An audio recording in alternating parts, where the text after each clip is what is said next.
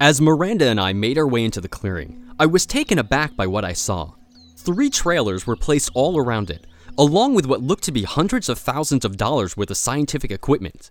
It all filled the clearing and looked to be more like a remote base for a large scale operation than in the middle of the woods of Melancholy Falls. It was also bustling with activity, as members of the Society of Shadows filled the entire area. However, instead of their normal creepy black masks, each was outfitted in a white full body containment suit, much like they wore in Outbreak or ET. They all milled about, running between equipment, writing notes, and generally keeping busy. Off to one side, on the edge of the clearing, was a man dressed in slacks and a wool sweater. He held a large black umbrella, which hid his face. Uh, should we have some of those suits too? No bother. Those are just extra precaution. However, we found out they aren't really necessary. Then why are they wearing them? For style, perhaps?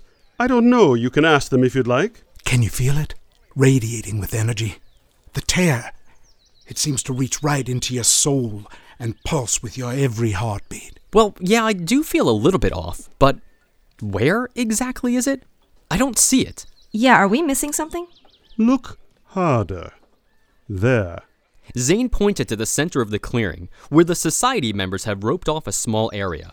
At first glance, it didn't seem to be anything special, but looking closer, I could see that something was not quite right. In fact, there was a faint shimmer in the air, about two feet off the ground. As I took a step closer, I was able to see a faint blackness within the shimmer, as the talisman grew warm against my chest. I moved my head to the side, and the shimmer vanished from my view. But when I moved it back, it was there again. Yes, I know what you're thinking. You can only see it from just the right angle. What is that thing? That, my dear, is the tear. The tear to nothingness. How did you guys find this? By accident, actually. Someone was camping nearby and happened to notice it when it was reflecting their firelight. We sent a team out to investigate before we realized what it was. As soon as we did, we quarantined the whole area. Quarantine? I didn't know you guys can do that. Our reach is extensive, Mr. Barker. You should know that. And with our help, even more so. And what exactly is your help doing? The Order, while also operating from the shadows for centuries, has broadened its reach these past few decades. All this equipment is on loan from our research facilities. How kind of you. Jonathan, if we can put aside our squabbles for the greater good, then so should you. What exactly are you guys doing here? Testing, for lack of a better word. Testing for what? Weaknesses, strengths, ideas. We don't know much about the tear, but every little bit we do learn can only help us to close it in the end. What about that never was thing? Has anyone seen it? Yes and no. The tear is difficult to see beyond, but there have been fleeting glimpses of it from the other side. What exactly is it? That's not a question we can even explain. No one's ever seen it before, so we can't really answer that. And with any luck, we won't have to. So, what are we doing here? I mean, we know where the tear is, we just don't know how to close it. So, what's the deal? We were hoping to see if you elicited some sort of reaction. Reaction? What does that mean? There is a special kinship here between the power that is within you and the unique properties of the talisman. We believe that your mere proximity may be able to help us solve our little problem. Hang on, I, I thought you said the talisman caused this problem. It may have sparked this tear, yes, but another jolt should be able to close it. Jonathan, what are they talking about? You know, the whole chosen oneness stuff I was telling you about earlier.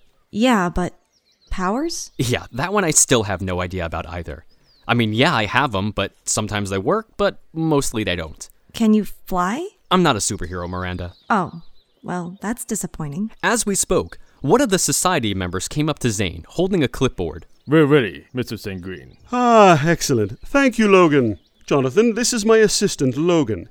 He will be working with us on this. I didn't realize you needed an assistant. But hi, it's nice to meet you, Logan. Likewise. Now, shall we? So what, I just get close to it? Much like when the talisman gets close to one of the seven sins and absorbs it into its being, we are confident that the tear will have a similar reaction, sealing it up. Easy as pie. I don't feel so great about this. Sir, movement detected.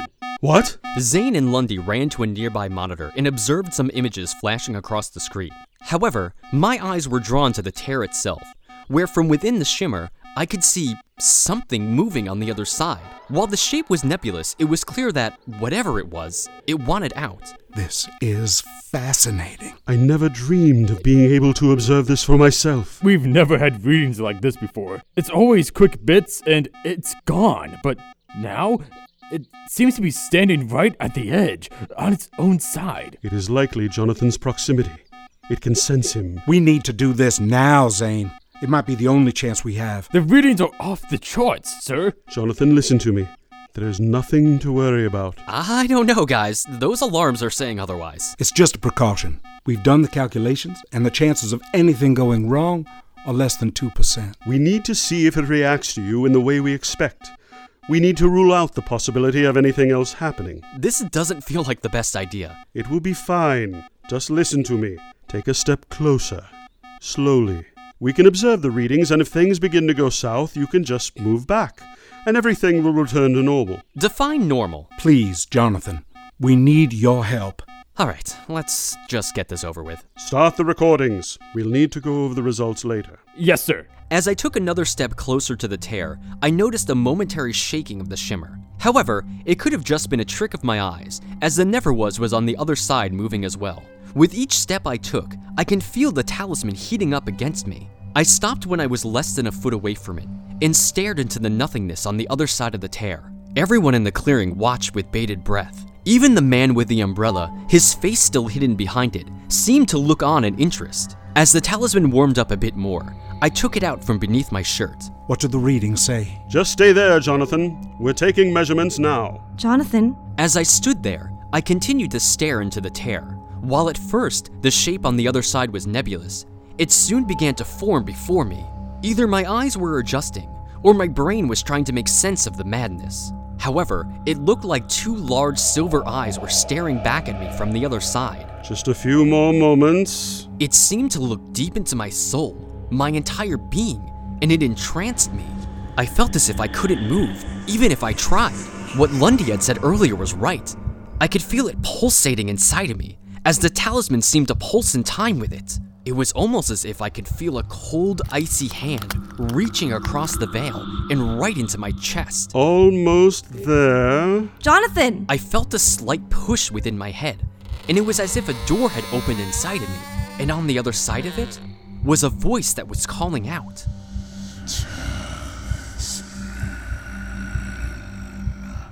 Stop this now! No, wait! Not yet! We're almost done. It was too late. Their test, their readings, they would never be complete.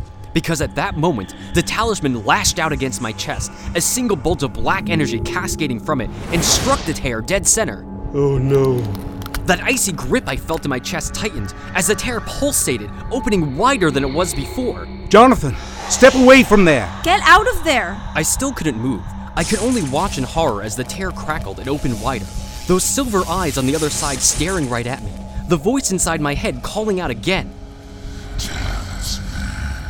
With a sound like crackling glass, the membrane within the shimmer broke, and I could see clear into the nothingness that exists between the worlds. And I did not like what awaited me. Jonathan! The society members scattered as the Never Was stepped through the tear, setting foot on any world for the very first time. My God. I held my ground as it came through all the way, trying to fully take in its shape.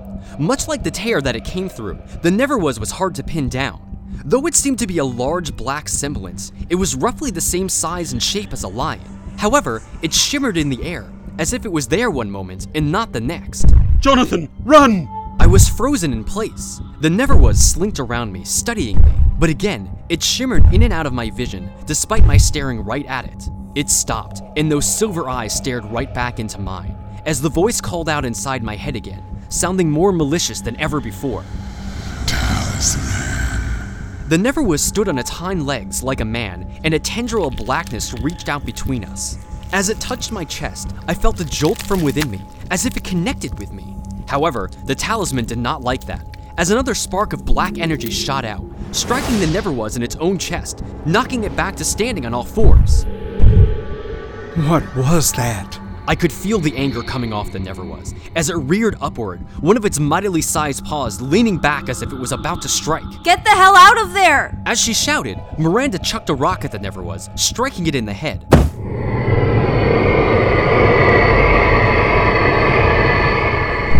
It let out a deafening sound, unlike anything I'd ever heard before, before it darted off into the woods with inhuman speed. Jonathan! With that thing gone, it felt as if a huge weight had been lifted off my chest, and I found I could move again. The talisman's heat faded away. I was apparently holding my breath as I let out a huge gasp, searching for air, as Zane, Lundy, and Miranda ran to my side. Are you all right? What happened? Why didn't you move? I couldn't. Something was. It was holding me in place. It was that thing that never was. I. I think I heard it. Heard it? Yeah. Like a. Like it was a voice in, in my head. what did it say? I'm not sure. I, I think it said. Talisman? Talisman. I wonder why. I don't, I don't know. It, it was like it was calling out to me, or, or it, the, the talisman. C- could it want it? Who cares? It's gone now. You shouldn't have thrown that rock at it, Miranda. We don't know what sort of damage it could do and where it's gone off to. We could have tried to contain it. Contain it? Just like you had contained this tear? Do any of you have any idea what you're even doing? We do know that it is dangerous, and that with it on the loose, who knows how much danger we are truly in. How bad is it? How much time do we have? With the never was free of the nothingness, the fabric of reality will begin to break down. At what rate, I can't say. Months, weeks, days, even. We're in uncharted territory now. I- I'm just not sure. So we just have to find it and get it back here, right? You saw what that thing did to you, Jonathan. It won't be that easy. No, it won't. Yeah, but when has it ever stopped me before? What else could happen?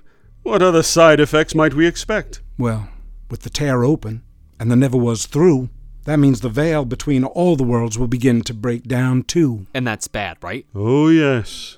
That is bad. That is very, very bad. And what about the tear? We'll keep an eye on it.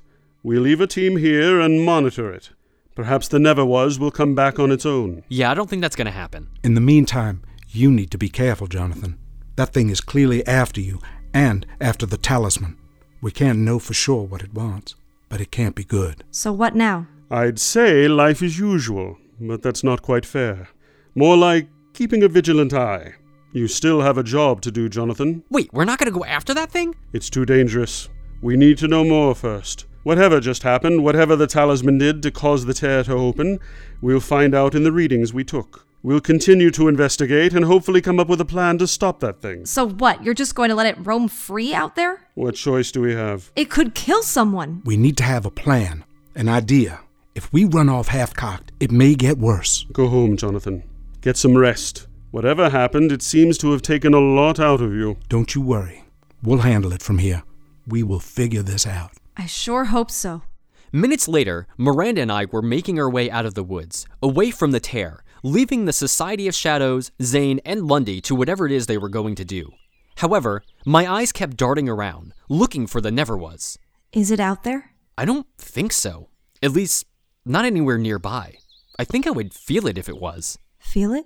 I don't know how to explain it, but I think I made some sort of connection with it when it touched me. Does that kind of thing happen often? Not really. So how do you know you connected with it? I don't. N- Not for sure, anyway.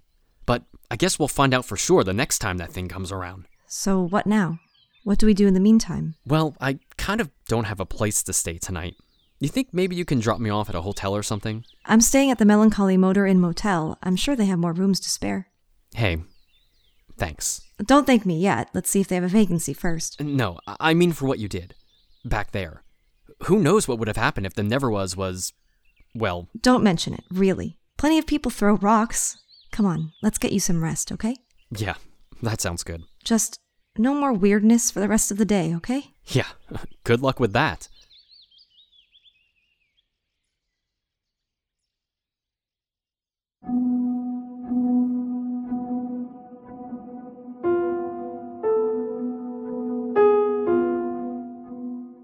Return Home, Episode 25 A New Career in a New Town.